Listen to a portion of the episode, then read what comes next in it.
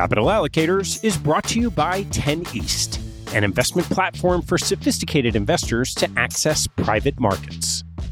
10 East brings benefits of having your own family office without the cost and headaches of doing so. It's founded and led by Michael Leffell, former deputy executive managing member of Davidson Kempner. Michael and his investment team offer members the opportunity to co invest by offering at their discretion. Michael and his team source, diligence, and commit material personal capital to each investment. The opportunities shared on the 10 East platform offer exposure to private credit, real estate, niche venture and private equity, and other idiosyncratic investments that typically aren't available through traditional channels. The principals have over a decade track record of investing in these types of exposures across more than 350 transactions. Post investment, the 10 East team conducts ongoing monitoring and reporting, just as you'd expect from an institutional investment organization.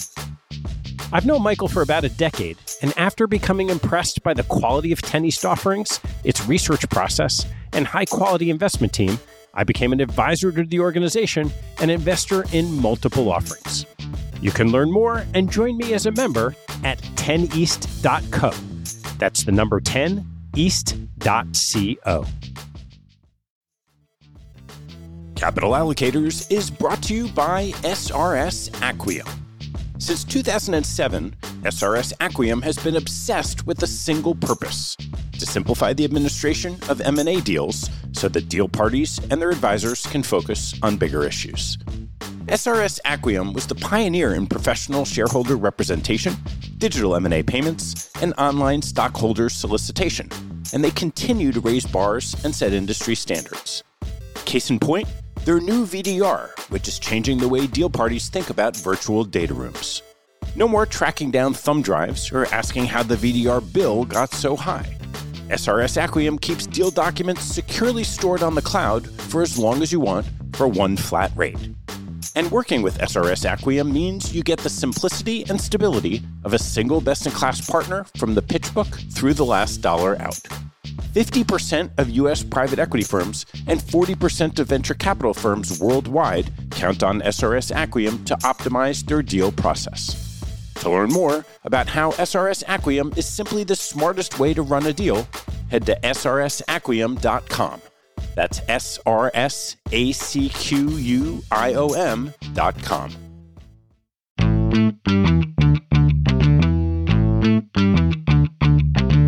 Hello, I'm Ted Seides, and this is Capital Allocators. This show is an open exploration of the people and process behind capital allocation. Through conversations with leaders in the money game, we learn how these holders of the keys to the kingdom allocate their time and their capital. You can keep up to date by visiting capitalallocatorspodcast.com. A year ago, I sat down with my friend Steve Galbraith to record the first conversation of Capital Allocators. We had a great time, I thought I might be onto something, and I promptly lost the recording for the next two days. Eventually, I got the technology to work, recorded a few more, and went from there. It's been a great journey and an incredibly fun time, and I'm eagerly looking forward to the next year. One common refrain across my conversations has been the importance and subtleties of effective governance in making optimal investment decisions. Alongside Steve's incredible career as an analyst, strategist, portfolio manager, and entrepreneur in the asset management business, he has served on as many boards as anyone I know. I imagine many of you have heard Steve's story, but if not, you may want to have a listen to the very first episode of Capital Allocators before diving in here. Our conversation today starts with an update on Steve's personal investment in the Narragansett Beer Company and moves into a practical discussion inside the boardrooms of each of his current seats that range across a university, a large family office, a public company, a government agency, and two early stage fintech companies. We touch on time allocation, governance structure, board composition, adding value, the politics of boards, and the motivation of board members. We also get into an update on Steve's family office that he's managing alongside his wife Lucy, a seasoned distressed debt investor, and we close with a brief contrary outlook on the baseball season. Steve's perspectives and insights on the real world of boards is second to none, and this conversation is as full of gems as our first one. Thank you so much for your interest over the last year and for spreading the word. Please enjoy my second conversation with Steve Galbraith. Steve, every time we've tried to talk the last couple months, you've been in some version of what you refer to as boardroom hell. Yeah. So I want to get to there, but I, I think the best place to start has to be an update on Narragansett Brewing. There was a Barron's article in September with you and Lucy and the Mini Cooper that's outside. Why don't you give a, an update on how the company's doing? First of all, the beer industry is brutally difficult, as your listeners may know. You've basically got these monolithic guys like Budweiser, Miller Coors, who just beat the crap out of the independents, and they're doing a great job. We're budgeted to have our first profitable year in 2018. Wasn't weren't you budgeted to have the first profitable year last year? Break even, roughly. Oh, okay. And and so now a big part of this is actually, ironically, the Trump tax cuts, because believe it or not, Gansett was viewed as a major brewery under the old tax laws, and so we had a huge excise tax that was actually uh, ascribed to the company, and that's going away. We have our own brewery up in Pawtucket now, so that's an update since we last met, where we're brewing in the state of Rhode Island for the first time in I think like 25 years. We've got a new product called Fresh Catch coming out, which is going to be what Corona is to Mexican to seafood. So touch wood, uh, it's it's going great. It's going great. That's fantastic. And and when you go and do like a, a piece like that for Barron's, you, is there noticeable impact? It is. Well, you get you get weird approaches out of the woodwork. So random people will say, "Hey, do you need a marketing guy?" Or and you do get inbound approaches from potential buyers where you'll have private equity guys saying, "Hey, this looks like kind of interesting." So yeah, it's not diff- dissimilar I imagine to your podcast where you'll just get these rando observations from people you've never heard of kind of coming across the transom. Yeah. And so somehow that led to Gansett being in the White House? Well, this was not, not, correctly. So I, I, am in the office, and one day I, I, get an email from Mark, Mark Hellendrung, who's a brown guy who runs Gansett for us. And there's a picture of Sean Spicer with a Hi Neighbor hat on. And yes, the White House actually had a day, I think it was, about Buy American and we were the beer representation. And it turns out Sean, his sister, actually works for like the beer lobby of America or something, and they're both Rhode Islanders. And so that was the Gansett connection. Now, the irony is Gansett is the primo hipster kind of Williamsburg, Brooklyn beer. And so for it to be in the White House was just dripping with irony, you know? Yeah. Uh, but yes, we've made the big time now. So I want to spend a, a lot of the time talking about boardrooms. Yeah. And if I have, I may have the list wrong but as far as I can tell, you are currently on the board of trustees at Tufts, the board of a large family office, Said Holdings, the board of Success Academy, board of directors at Narragansett Brewing, the board of Pzena Investment Management, two fintech companies, Equity Data Sciences and Lightkeeper. You used to be on the board of the Constitution Center in Philly. Also did some time with Treasury and Office of Financial Research. How do you think about your time? Yeah, it's funny. So my partner and wife made a pointed observation to me last year, like, how do you think about your time? And so I actually went through and kind of looked at the time spent on the different boards, and it's considerable. I probably spent as much as a third of my business time on boards last year. Now, there's an ebb and a flow to it, Ted. So, for instance, with Tufts, the board asked me to do kind of a full diagnostic on our endowment at Tufts and so that ended up being in fact that's where we had our omaha experience where we, you took right. me out to meet warren and i asked him about endowment management and so that was a flow if you will where there was an immense amount of time where i was spending hours on end meeting with industry folks and, and so on and so forth with success academy we've been embarking on a private real estate effort. That's taken an immense amount of time. And then for other things like my the Pzena board, that's been much more steady eddy, where it's a very predictable thing. It's actually not a huge amount of time, but it's done very, very efficiently.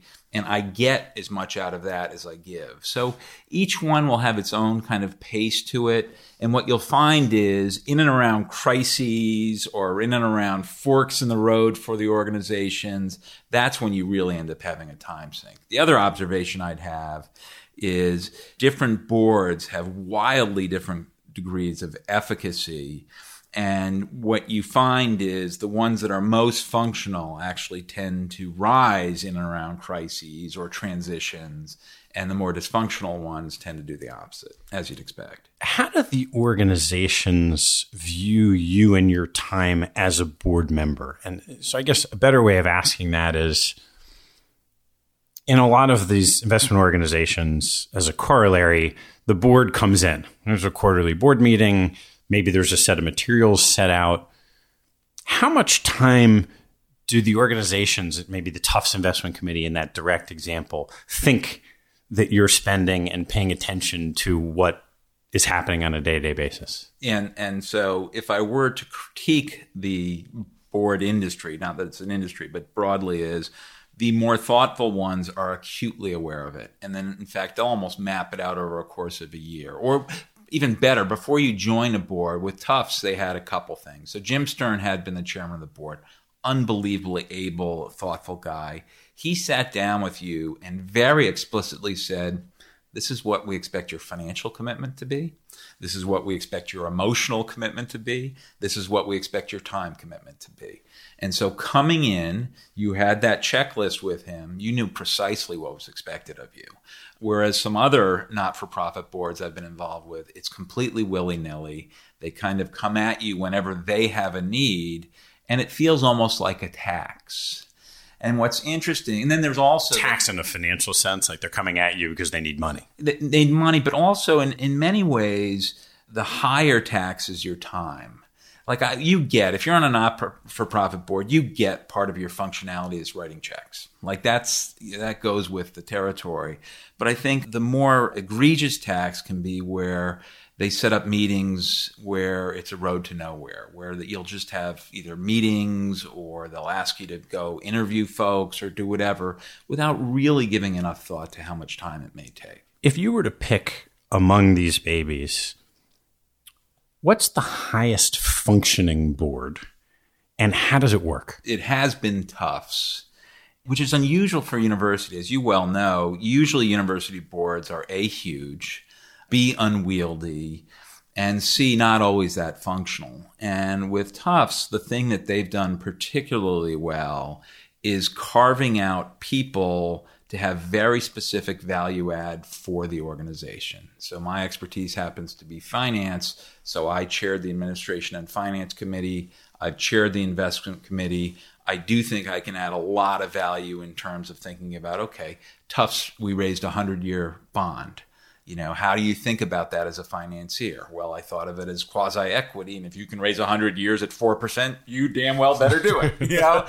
And so but that that's the kind of stuff where it's very targeted they really have a very clear idea and they're solving for that on the board so we have academics on the board we have philanthropists on the board we have financiers on the board and it's been very, very well structured. And in terms of number of people, it sounds like these are subcommittees. How many people are on each subcommittee? So that's part of the calculus as well. So if you think about a large, anytime you have a board that size, you necessarily need subcommittees because that's the only way you're going to move the ball down the field. One of the issues, though, and this is one of the things I actually did as I took over chair of the investment committee, we basically cut it in half from what to what? It had probably been as close to it had been almost 15 people. Yeah. And we're going to cut it down to about 6 or 7. And part of that, everyone involved was super able, very accomplished. But what you'll find on a committee structure is large is bad. And mainly because what happens is people can feel like someone else will take care of it. There's not the sense of ownership. If there are only four, five, six of you on the committee, there's nowhere to hide, right? And so it becomes far less easy to kind of say, hey, he or she's the expert on real estate. I'll defer to them. And one of the things we've seen on the, uh, particularly endowment investment committees, the last couple of years is is a lot of turnover of CIOs. And it's nobody, I don't know, nobody knows from the outside. Is that a reflection of some interim period of suboptimal performance, or you haven't had that at Tufts. Um, what are the dynamics that allow stability between the board and the investment team? So, in large part, it's the administrations, and by that I mean the president and typically the executive vice president will typically be a chief operating officer equivalent in a corporate context, really having a very strong interest in the success and continuity of endowment.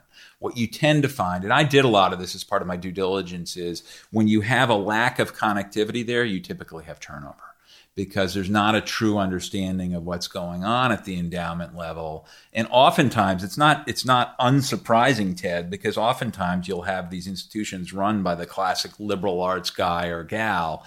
They'll view finance kind of as this weird secret sauce. What value can I add? And so it, they tend to suffer from benign neglect. And is that is that incumbent on the new CIO to make that connection? I would argue it's initially incumbent on the committee chair because they will have the history, the continuity. In many ways, they can do the heavy lifting because the CIO really does need, in my view anyway, unbelievable support from the committee chair. And one of the interesting things at Tufts, just to use it, put keep that in the focus, was we went from a president, Larry Bacow, who's now the president of Harvard, yeah. world class economist, uh, very financially literate, and Jim Stern, who ran a private equity firm, Cypress, unbelievably well versed on finance, to Tony Monaco, who's a world class geneticist and Peter Dolan, who ran Bristol Myers, but had more of a marketing than a finance. So if you think about that as an example, so Sally's the CIO. She went from a leadership group who knew precisely what the heck she did to one where it was completely Greek. And the risk would have been in that translation and in that change of leadership, does she fall through the cracks? I would argue we had a little bit of that early on. And that's where they kind of asked me to step up and, hey, can you serve as the bridge here? And fortunately, both Peter and Tony were and are very good listeners, and they would carve out the time to spend with me and Sally to understand the importance of it. Yeah. And how does that translate through in those different regimes to the investment decision level? So that's to me all about communication. So let's step back. Again, using Tufts as an example very specifically, we as a committee had a view that expected returns forward looking, not backward looking, obviously, are low. We also had a view on what the university's finances were going to look like. We actually took our spend rate down which is very unusual very in unusual. higher education today. And we're doing it in a gradated fashion over several years but we're taking it down to three and a half to four and a half percent from four to five. And what percentage of the university budget's coming from endowment it's about fifteen percent. So it's much lower than a Yale or Harvard. And so, in theory, we could a take higher risk because we're not as big a part of this, you know, the, the annual budget. But then you also have to look at the finances of the institution. If you look at uh, Harvard, for instance, the business school is a very high margin school. Law schools are very high margin schools. Law and diplomacy at Tufts or the med school aren't high margin schools. So all of this kind of factors into those decisions, and it has to be done in a holistic fashion that's the main thing I would take away from it is you have to really look at it in total. Is it typical in that context that the investment side and the finance side of the university are communicating with each other? So it's interesting. So as part of this diagnostic that I, I did on the Tufts endowment, universities across the board do it differently. In some instances, the CIO reports into the CFO, which I view as somewhat problematic. In most instances, they report into the COO. At Yale, David reports into Salovey. And so some of that may just be because of his status and what he's done. But I do think it matters. Like the reporting lines matter. And I think that will influence investment and it'll influence all kinds of things. I think I'd be remiss. You know, you mentioned a conversation we had with Warren Buffett about the Tufts endowment. Yeah. What did he say? That was awesome. So first of all, I didn't even realize this. I, you may have re- remembered it. Warren actually ran the Grinnell endowment. Yeah. So, as kind of a nightline, eh, you know, because his day job wasn't interesting enough, the president of Grinnell actually asked him to run the endowment. I think this may have been the late 60s, early 70s. And he told the most amazing story because we were asking him, if you'll remember over the dinner, you know, if you were given to become chair of the Tufts Endowment or Investment Committee, what would you do? The lesson he told me is keep the committee small ideally a, a, size of one. Two can be a crowd. And I thought that was classic Buffettism. But then he kind of talked about how he invested. And he said, look, Steve, the, the thing you got to remember is you should invest it as if it were your own money. And then he told us how with Grinnell, he put like a third of the endowment into TV stations. Yeah. and he did it on a highly levered basis. So they put in like $5 million of equity to make a $70 million investment. And it was like a 10 bagger. Today, Grinnell, its endowment per student is one of the highest in the country. Right, right. And that's because of decisions Buffett made, whatever, 50 years ago. Yeah. Yeah. Amazing, amazing meeting. Let's move on from Tufts to a large family office. Yeah. What are the different board dynamics in, in the family office context? So it's fascinating because you have the patriarch who's made all the money, who's was an unbelievably successful entrepreneur, and then you have the next generation, in this case the son, who is equally able, who runs his own firm where they're effectively an outsourced CIO. And so one of the tensions you have is the family dynamic of just the succession of the of the money over time. And you've got to be very conscious of that. What, uh, what is that tension? Well, on the one hand, you have the patriarch who, who made all the money. And on the other hand, you have the son who's unbelievably able and has his own visions of how he wants to kind of succeed on his own. And so you have that constant battle back and forth like any father son. In this case, because they have so much respect for them, uh, each other, it really has worked out. And one of the things we've done or they've done with Said Holdings is they're actually pivoting the investment structure to become much more direct investing. And so this is an interesting dynamic. So you have a father who made all his money doing stuff and the actual corpus of the endowment, if you will, was invested with people pushing paper around, i.e., money managers. And collectively, they came to the conclusion this isn't what I want for my son, or more importantly, my grandson and granddaughter. And so they're actually going to be reallocating a lot of the money into direct investing in companies.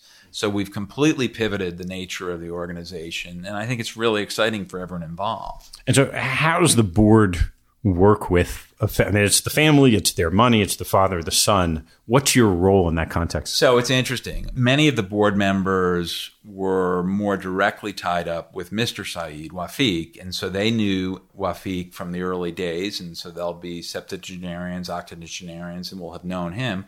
I'm kind of in between. I'm somewhat between Khaled, the son, and Wafiq. So to some extent, I view myself as a bridge between the generations where I hopefully can have an equally sound dialogue with both of them. But it, to be, make no mistake about it, it is challenging because at the end of the day, it is their money, but you're still a fiduciary. And so you do have to push back. And I found the more productive meetings are the ones where you say no you say, look, I don't think this is what we should be doing. So, one of the things we introduced, for instance, with Said Holdings is we wanted to introduce kind of a living will, meaning, what, how are we going to behave in the next downturn? And, and actually map out kind of a game plan, okay? Because it's inevitably going to come. And so, this is hopefully going to take away some of the tension you'd have in the moment. So, things like that I think allow you to get away from some of the day to day tension you may have in dealing with someone more because money is deeply personal, right? He's made all this money, he's had all this success. But if you can kind of map it out strategically and analytically and systematically, I think it avoids a lot of the emotional stuff. I want to take a break in the action to tell you about NetSuite by Oracle helping businesses accelerate growth and run better with a suite of ERP, financial, CRM, and e commerce products. Here are three numbers for you to remember 36,000, 25, and 1. 36,000 is the number of businesses that have been upgraded to NetSuite by Oracle. NetSuite turns 25 years old this year. That's 25 years helping businesses do more with less, close their books in days, and drive down costs and one, because your business is one of a kind. Get a customized solution for all your KPIs in one efficient system with one source of truth. Manage risk, get reliable forecasts, and improve margins. Everything you need all in one place. Right now, download NetSuite's popular KPI checklist designed to give you consistently excellent performance, absolutely free at netsuite.com slash allocators. That's netsuite.com slash allocators to get your own KPI checklist. netsuite.com slash allocators. And now, back to the show. And is there a governance structure? I guess there has to be. Is it a, you mentioned being a fiduciary. It's not just money in their bank account then. There's a trust, there's a foundation. Is that Yes. And they and it, it's interesting, and it's not dissimilar to a lot of other wealthy families. They'll have a dividend, so it's the equivalent of the spend rate, and so they'll have an idea of what their annual nut that they want to be able to spend to take out of the endowment, or however you want to think about it. And so, in many ways, it's very, very similar to Tufts. You should, in theory, be able to take the ultimate long view, and I think that's one of the reasons they pivoted towards direct investing because they felt like, look, the expected returns from financial markets are X, whatever you may think they are. We actually think a way of compounding capital better will be direct investment in companies that are long term compounders. You know, and I'll give you an example. One of the things they were kicking around looking at were um, UK mortuaries. they're great businesses, right? And it's like one of these things where, where you, you know, it's, it's actually highly regulated. It's very predictable, and, and that was the classic case that Hal had kind of talked about. This might be the type of business that we should invest own in for a long time. forever, right? Yeah. Yeah. And uh, I'm sympathetic to that. It's fun, actually. It's very interesting. So if we pivot a little bit to for-profit boards, and you know you've been involved in a bunch of financial companies, so it's you know, Pzena and Equity Data Science and Lightkeeper. Curious about how you spend your time, what the governance process is like, and then you know we could talk about parallels across the two. So Pzena is the best one to talk about because I've been on the board for about ten years. So we he went public in 2007, right before the crash, and right at the peak of the value. Value it was probably the last time value had outperformed. And I had known Rich. He actually hired me at Bernstein. One of the things Rich was very cognizant of in constructing his board is he didn't want anyone on the board who needed to be on the board. In other words, To you collect a check. you got it. Yeah. And I, I'm a firm believer in that. And he actually did want friends and family to be not family, but friends on the board because he wanted people that would look out for, you know, not just his interests, but thought like him. And so, you know, some people would argue that's nepotistic or that's not the way you're going to lead to good governance. I couldn't disagree more. I mean, be, because we know each other, Joel Greenblatt's on the board as well, Charlie Johnston, who had run distribution for Morgan Stanley, and Dick Meyerowich, who is, was head of one of the accounting practices. Because we're all friendly and know Rich, we can call BS. It's Yeah, much it's the right kind of friendship. It is. It is the kind of right friendship. And so you, you'll, you'll just, so the meetings are so much more efficient because there isn't a lot of process and procedure. It's like, look, these are the five things we got to get right. And so we ended up being much, much more focused on the health of the enterprise. What might those five things be? So right now, one of the things they've been really wrestling with, as are a lot of managers, distribution. Right. So they've got an unbelievably strong institutional footprint. And so all the consultants love them.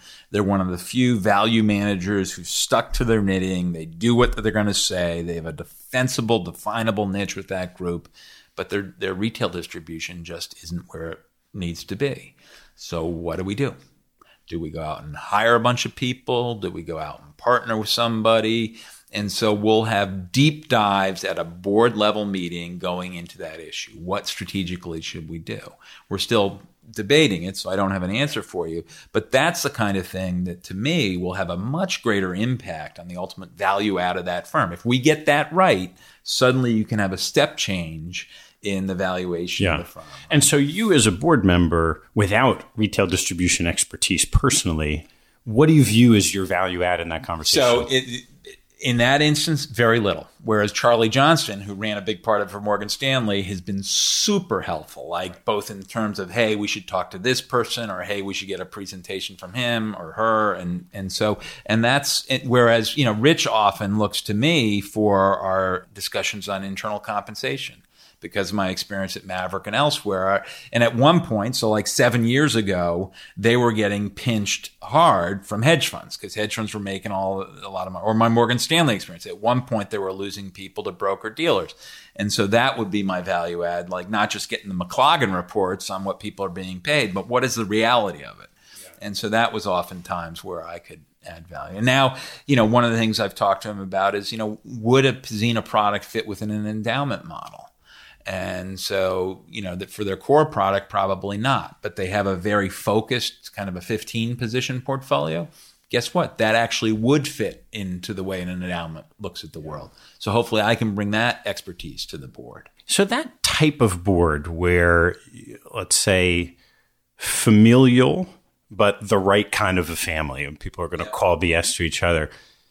Is that something that an investment committee of a family, or certainly a family or an endowment, could think of as a different way of constructing the board? Yes, and that's what Wafic has done with Said Holdings. So it's it, and that's a good analog Ted, because that's exactly the way he thought about it. And I give him credit. He's like, look, I want people that will say no to me. No one on that board needs to be on the board.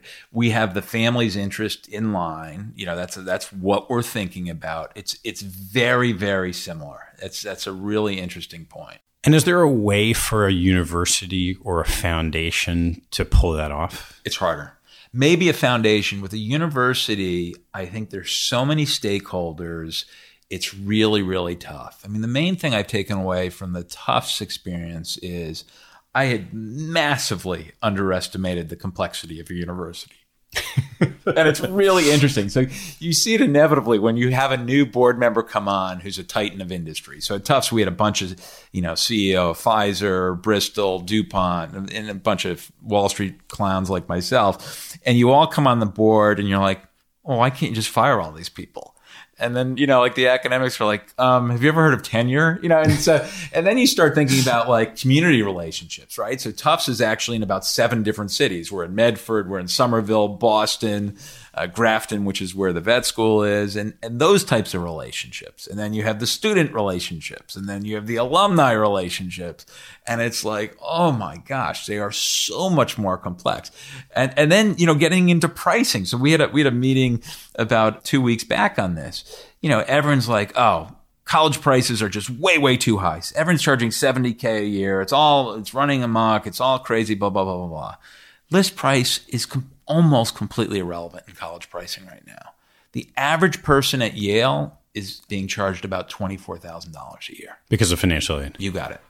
So the, and, and, so there's all these layers of complexity where oh well what is the income so people making between zero and forty thousand actually pay nothing to go to Yale right and so there, there's so much more nuance into the actual management of the uh, enterprise or institution that make it really really challenging. So, what is the optimal board structure for a, for an institution like that? I mean, we talked a little bit about sort of subcommittees, but how about sort of in the context of the types of voices around the table? You do need diversity. You need some representation of the various stakeholders. But look, the reality is money does make, unfortunately, the world go round. And if you think about the problems, quote unquote, pro- any uh, school like Tufts or anyone have, a lot of the solutions are more endowment or more money. So it's a really tough thing, Ted. You do need, bluntly, a bunch of folks around the table that can write big checks, right? I mean, that's just the reality of it. But I think what you need, so the typical university board will probably be 30 to 40 people. And then what you really need is a strong executive committee where you have about 10 people that are kind of running the corpus day to day with with the administration. And then you try and get expertise at the committee level. So looking at curriculum, looking at uh, advancement, endowment, or uh, fundraising, whatever you want to call it, risk, so on and so forth. And so it's it's it's challenging. It's very challenging. So let's turn to another body, the body of government. Yeah, you spent a little bit of time on this group with the Treasury. Yep. What was that like as a board experience or advisor experience? It was bizarre. Um, and, and, it, and it, well, really, yeah. So the the Office of Financial Research was kind of put in place in response to the financial crisis. And so Dick Berner, who was the chief economist at Morgan Stanley, I'd work with, super able, thoughtful, smart guy. He helped assemble the team of volunteers to come down there. And I guess to me, what was odd was there were, I mean, there were a bunch of Nobel laureates on this board. You had a bunch of very high powered risk managers from Morgan Stanley, BlackRock, places like that. But what was challenging about it was because we met so infrequently, it was kind of like drinking from a fire hose when we got down there. So we only had a few meetings each year, and there wasn't all the committee work or the interim work that really allowed you to feel like progress was being made. And, and so what would happen is we'd go down there for the day and the meetings would be just chock a block such that you felt like, oh my gosh, I'm drinking from a fire hose. And so my takeaway from that is I really do think you need, when you're thinking about governance, if you can cut it up in smaller bites, I do think it's more effective. Yeah. And what was the mission of that group? I think it was to sit around and get input from thoughtful people about okay, what are the next big systemic risks that we have to be contemplating? So, in that sense, it was very helpful because you had senior woman from Wells Fargo, and she was talking a lot about cybersecurity. And so for someone as an insider from a, you know, one of the largest banks in the world to be able to articulate the urgency of that to DC Pauls was very valuable. And so to me, that messaging was the real value of that body. Yeah. Where you could have practitioners tell you, no, this is what I worry about day to day. Like you're out here worrying about the housing market. That's yesterday's battle. You know, we do have a tendency to fight last year's war, and I think that happens often in government. What this body was set up to do was to think about what's you know next year's problem. Was there anything actionable that could come of it? Well, we other than you know high quality idea sharing. It's high quality yeah. idea sharing at the end of the day. I think one of the th- the other learnings from that experience was you don't want to be too ambitious. You're not going to change the world dramatically. It's more about okay, if we can get up set up a systematic function where we're you know having the ideas brought among a, a group of reasonably thoughtful people about what we should be worrying about, that in and of itself has value. All right, so let's turn to the last bucket of things that are probably just the opposite, where you can have a meaningful impact in sort of early stage companies. So you've done this now twice with fintech companies. There are probably half a dozen others I don't know about. And what is that board dynamic like, and, and how are you trying to you know add value in those contexts? That is so much more hands-on, direct, helping the enterprise generate revenue. So I'll give you the, the, the, so the two examples would be Lightkeeper, which is a fintech company that looks at performance attribution software. It's it's much much more than that. It was founded by the guy who invented Tamale, which was a research sharing platform, and then Equity Data Science. And in both instances, it's very much, hey, could you get me an intro with John Jacobson at Highfield? Or could you get Roberto Mignone to try out the platform? Or, hey, what about Maverick? What's Lee thinking about this? So I think a huge part of my value add is bluntly just, hey, picking up the phone and saying, this is a pretty cool product. Could you give it a shot? And I think my ability to open doors there is actually pretty good. At the end of the day, the product's got to fly on its own merit or not. And then we just actually had a Lightkeeper board meeting last week and this was interesting where you can also be helpful strategically. So, should we pivot? So, right now, Lightkeeper is only in the hedge fund vertical. Should we go in the long only vertical as well? It's a pretty easy thing to transfer to. And we had a bunch of folks from Morgan Stanley Prime Broker on the board, I'm on the board, other folks like that. And we basically came to the conclusion that the wallet share, we're only in about you know 3% of hedge funds their ability to pay and the ability to track performance on the short side is actually really significant to hedge fund managers. We decided why don't we try and get more wallet share of the existing vertical rather than move over into, say, a Pzena or an Alliance Bernstein or whomever. So those are the types of things where hopefully you can add value as well. So now let's talk a little bit about your own little company. Yeah. You know, we started, I guess, a year ago talking about you have your sort of family office with your wife. Yeah How's it going? It's been great. It really has. It's been satisfying. We're making a few shekels. We're having fun. We're kind of doing it our way one of the tensions we talked about earlier is, you know, I, I don't have a lot of interest in having a lot of employees at this point in my career. So we've engaged in some interesting outsourcing things. And what, and what are those outsourcing pieces? One is a CFO, which is someone who will write the checks, keep the electricity going, things like that. But a couple other things we've looked at. We were actually currently working with a group of Indian analysts where it's an outsourced effort where we have very we give them very specific marching orders if we want you to look at this company this way. Could you do the work for us? Do a deep dive on it. These are the parameters we want you to do and 24 hours later you get back a file and you go at it. I'll give you a couple examples. So we're looking at Dish again which is Charlie Ergen's thing, and we wanted them to do a true deep dive on the Spectrum assets. It's pretty arcane stuff, you know, there's a lot of nuance to it. And we basically said, hey, go at it. And they've put together really high quality work. We're is this financial models? Some of it's financial models. A more direct financial model is we asked them to look at the Aetna CVS merger and what might come out of that. So that would be a very specific financial forecast, discounted cash flow. Here's synergies, here's cost synergies, here's revenue synergies. What are some assumptions on it? With the spectrum stuff, it's much more looking at it's almost like an asset value analysis. Okay, they have this band here. What are comps in the market trading for, and what you know, what's the asset value to it? But it's been an interesting exercise, and I personally like it the tension, not the tension, but you know, the, the thing we're going to have to decide is do we really want to grow this sucker and turn it into There's the business itself. Yeah, yeah. So you have some outside capital We now? do. We've taken yeah. in a, a, separately managed account, which has been great. We do have some friends and family money, and um, that's kind of the challenge is do you want to give up the lifestyle stuff or, or because look, the minute you take a dollar of outside money, you have to be on it 24 7. That's just sure. the way I feel. I mean, it's just the way I believe yeah. to do it. So you've spent a lot of time at Maverick. You had your own fund. You have well-resourced hedge fund with lots of internal analysts, very smart people. You have what you can afford on your own. Now you've got Indian outsourcing. What do you think the analytics of companies in the financial industry looks like 5 or 10 years from now? Boy, I mean, everyone seems to believe it's all about artificial intelligence and counting the number of cars in Walmart parking lots and things like that.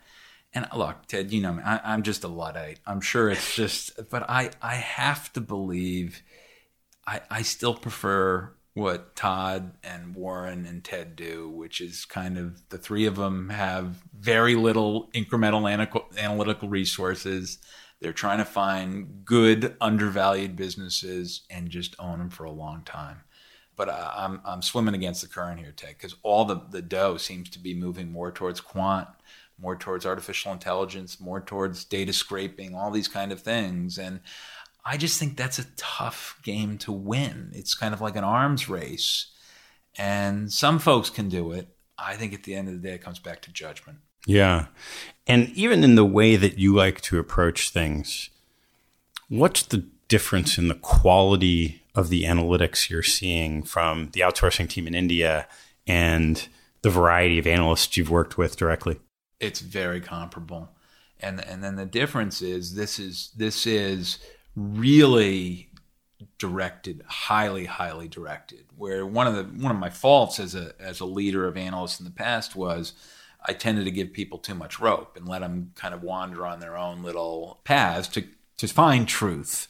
Whereas here, because it's such a frankly commercial relationship, it's no. These are the eight things I want you to do, and this is the order I want you to do them, and I want them by this period of time. And so, in a weird way, it's probably been good for me as a personality type because I've probably too much of a marshmallow previously with my analytics teams. Whereas here, it's like, no, these are the things I need to know. Go do it. Yeah, and it's yeah. Uh, more mercenary. What are you seeing now in the markets? You know, the the frustrating part of it is you, you're still getting. We've still been in a market where it's a highly, highly momentum charge market. So if you look at the factor returns to value versus the factor returns momentum, they're about as divergent as they've been since the tech bubble. And so that is the the frustrating part the good part is we're finally getting some volatility back in the market and you're finally being able to add some pretty decent alpha on the short side where companies that are, you know, either in bad financial position or,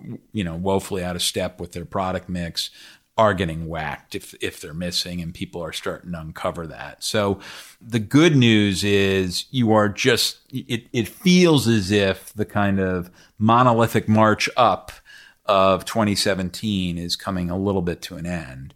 Uh, and then the other good news is valuation spreads in the market are wide again. And so that should lead to very robust returns for active management. You seem to be at the hub of lots of interesting ideas and people and information.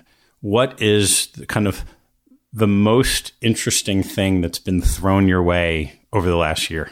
I I still come back to education. So it's either Success Academy or Tufts. And so with Success Academy, it's and, and, you know this well, and you've been a huge supporter of ours, so thank you. But you know, we're now up to fifteen thousand kids, and they had the highest test scores in the entire state of New York.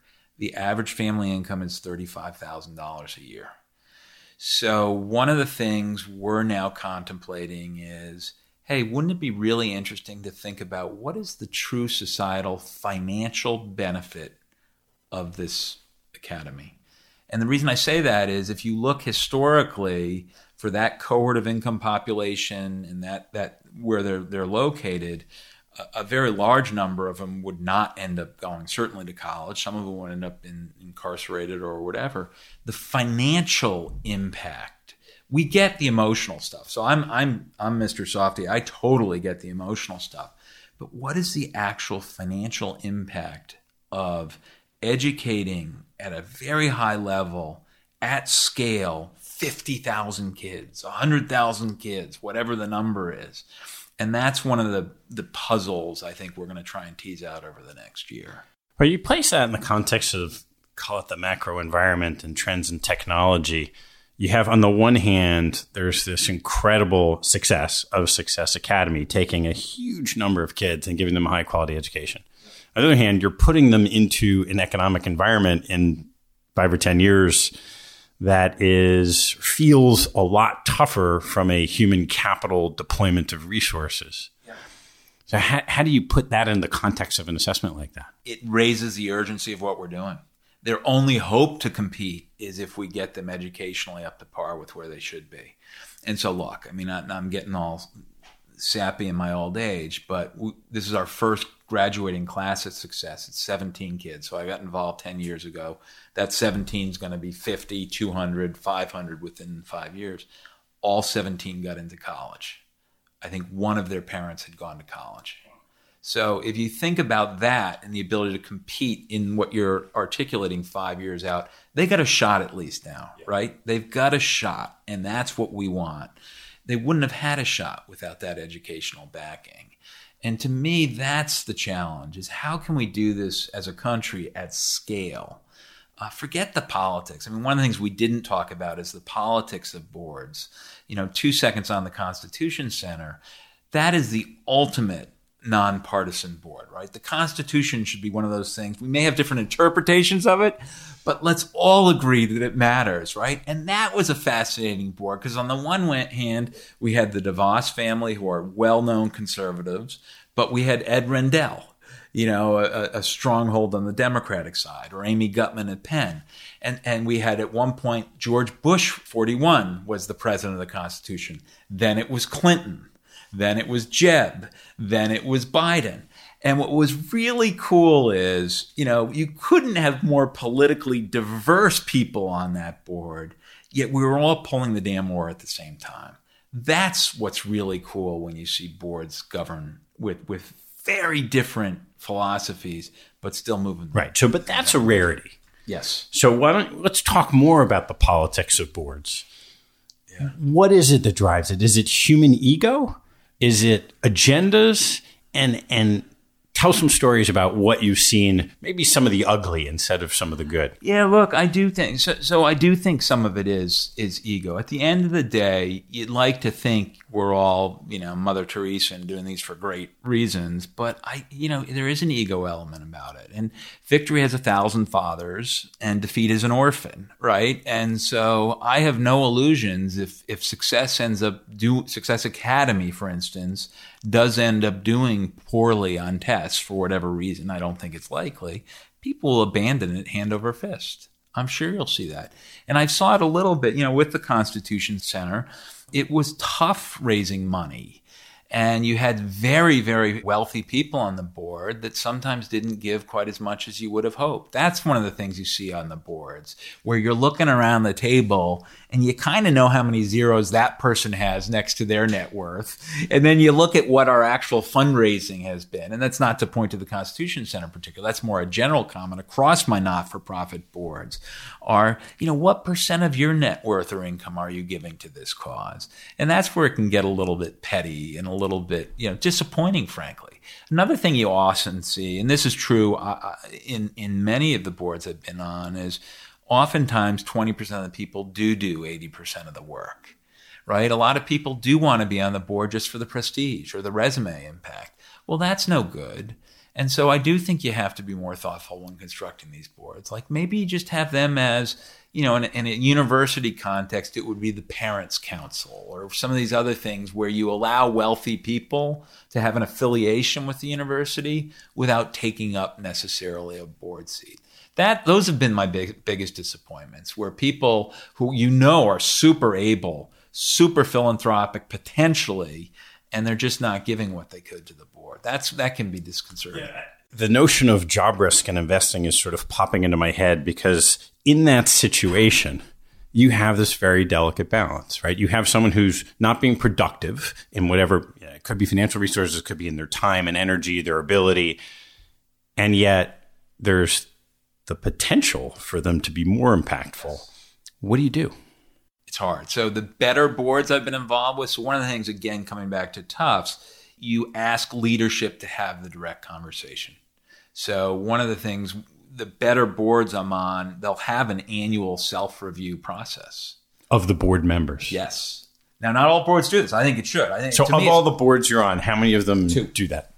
Only two and it's Pzena and Tufts. Now, Pzena, you have to, as a public company, you actually have to do it. None of the other boards do it. And at Tufts, we do it. It's le- a little bit less of a self review, but a little bit more. There's a, what's called the trusteeship committee, and that's where you'll review the different trustees, and there'll be an assessment. How they how how like are they peer doing? review of the it. other trustees? Yeah, and is it anonymous? Yeah, and but it, and then we'll do a review of the chair and we'll do a review of the president. But I think that's best practices. We're going to implement that at Success Academy, and I think that'll be a good and helpful practice. But look, what you're really getting at in some levels is the, is the difference between a not for profit and a for profit. When you're on a for profit, you're getting financial benefit from the relationship. So at Gansett, if we do well, I'm going to make a lot of money. If we sell Gansett for 50 million bucks or whatever, it's going into my pocket. With Pzena, I'm paid. With Said Holdings, there's a stipend. So there's, you know, you have financial, now hopefully good board members don't need that where, but by definition, on a not for profit, you serve at your leisure. I mean, you're not being paid to do it. And I think that does lead to complications. All right, Steve, in the last year, I've adjusted the closing questions that I've Uh-oh. asked, and some of them are the same, and we're not going to do those again, but there are a couple that I want to shoot your way that I didn't ask you the first time around. So the first is what teaching from your parents has most stayed with you? Without question, philanthropy and not money. It's it's be an engaged citizen. Both of my parents, it was unacceptable to sit on your ass. Like we, we were so. Those are two different lessons. I know, I know.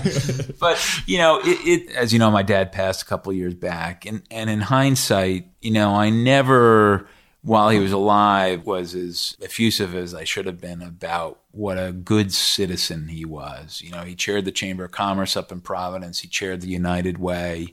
My mom has always been incredibly active in the arts and things like that. And it wasn't chest beating. It, it wasn't, you're going to do this. It's leading by example. I saw them do this. And it's interesting when we talk to our kids now because they're in their 20s and they're just starting to articulate that. Like, hey, you guys actually do a lot and there's no better feeling. Yeah. And is that, you know, I think it, at times people look at it and say, well, once you've made it in your career, you know, in some of these nonprofits, yeah, there's a there's a notion that you're going to give a certain amount of money that then down the road you can have time and people will want your money and therefore you can get involved. How do you think about that with your kids who clearly are at the very beginning of their careers? And and how should people think about getting involved when it's not tied to being wildly financially successful? So, look, I can only tell from my own experience, but I had zero belief that I was actually going to do well financially. Like this has all been a complete positive surprise to me. But when I first joined Chase, straight out of Tufts, I would spend weekends working at the Tompkins Square Park Boys Club with underprivileged kids playing wiffle ball and stuff like that. I was making no money. I wasn't on any board. It was nothing like that. It's just I love sports. I love the kids. I did that. When I joined Sanford Bernstein, I was involved with the East Harlem tutorial program. One of the kids, Carlton O'Neill, I'll never forget. He was he was in eighth grade. I was tutoring from eighth grade to eleventh, twelfth grade, something like that. I told him if you ever get into college, I'll pay for it. Uh, sounds very altruistic now, but I thought there's no chance in hell he's ever getting into college. he got into college. He's the first of my children to graduate. He graduated from SUNY Oswego. I was at Maverick at the time. I flew up went to his graduation. He was the first in his family to go to college. I had a, I hope, a really huge impact in that kid's life. And it was when I wasn't making any money. Like I was tutoring him when I was 28, 30 years old, whatever I was at the time. And it had nothing to do with ego at that point or success or being on a board. What information do you read that you get a lot out of that other people might not know about? You know, it, I come back to what Barton used to say is you're much better off reading The Economist cover to cover than listening to CNBC or the Wall Street Journal. So I do tend to look at things like The Week or The Economist or things that are a little bit outside of the traditional Wall Street stuff. I do like reading biographies and getting things like that. So I'm reading Antonin Scalia's papers right now. And I do get a lot out of those types of books, but I can't point to anything, Ted. And, and now you've given me something to go away and think about. All right, good, good. All right, last one. What life lesson have you learned that you wish you knew a lot earlier in your life? Well, it's it's the importance of family, right? So it's one of those things for all these boards and all this damn stuff I do. I hope it was never at the expense of my kids. I, I hope if you sat down with them and they'd say, "Yeah, Dad's doing mom and dad," because my mom uh, Lucy's every bit as involved as I am with these things. I certainly, God, I hope it was never at their expense. Like I hope, you know, we went to all the horse races, uh, you know, horse uh, outings, the baseball games, and I really do do. God, I hope that was not I, I hope it wasn't an either or, you know. Um, I haven't asked my kids that. That'll be something to ask, but that would be the life lesson is, you know, family first. Yeah. All right. It's uh, spring training. You're, you are, you are scared. you are scared. So, so what's going to happen with the Sox? Are they going to finish in third or fourth? Well, at this point last year, I believe it was Brian Cashman who said the Red Sox were the Golden State Warriors of baseball, and everyone had anointed them the World Series champs. Whereas this year, that sounds suspiciously familiar about a team in the Bronx. It does, doesn't it? So my guess is Tanaka is going to have a torn rotator cuff. Aaron Thanks Judge, for saying it. Aaron that. Judge yeah. is going to hit 230 and, and strike uh, out 400 times. Yeah. Now, and... look, I, you, are right. I, the Yankees lineup is absolutely terrifying. I mean, it is to have Aaron Judge batting second. You know, it's just it is absolutely terrifying. He draws a lot of walks. He does, but pitching wins baseball. And so, if Price comes back and Sale can pitch a whole year as opposed to just two thirds of a year, and our bullpen can do okay, I like our chances. All right. Well, we'll, have to bet this, a dollar. There's this great. Uh, we will bet. I have I have made larger bets and lost. We will bet a dollar on the season. And I am reminded of the great investment expression that I will share with you now that hope, Steve, is not a strategy. That's true. That All is right. true. All Until right, the next time. Thanks, all. Great. Thanks, Ted. Hey, before you take off, I've started sending out a monthly email that shares a small selection of what caught my eye over the month. I get a lot of emails like this, and I'm sure you do too, so I'm only going to send no more than a handful of the very best things that caught my eye. You'd like to receive that email, hop on my website at capitalallocatorspodcast.com and join the mailing list.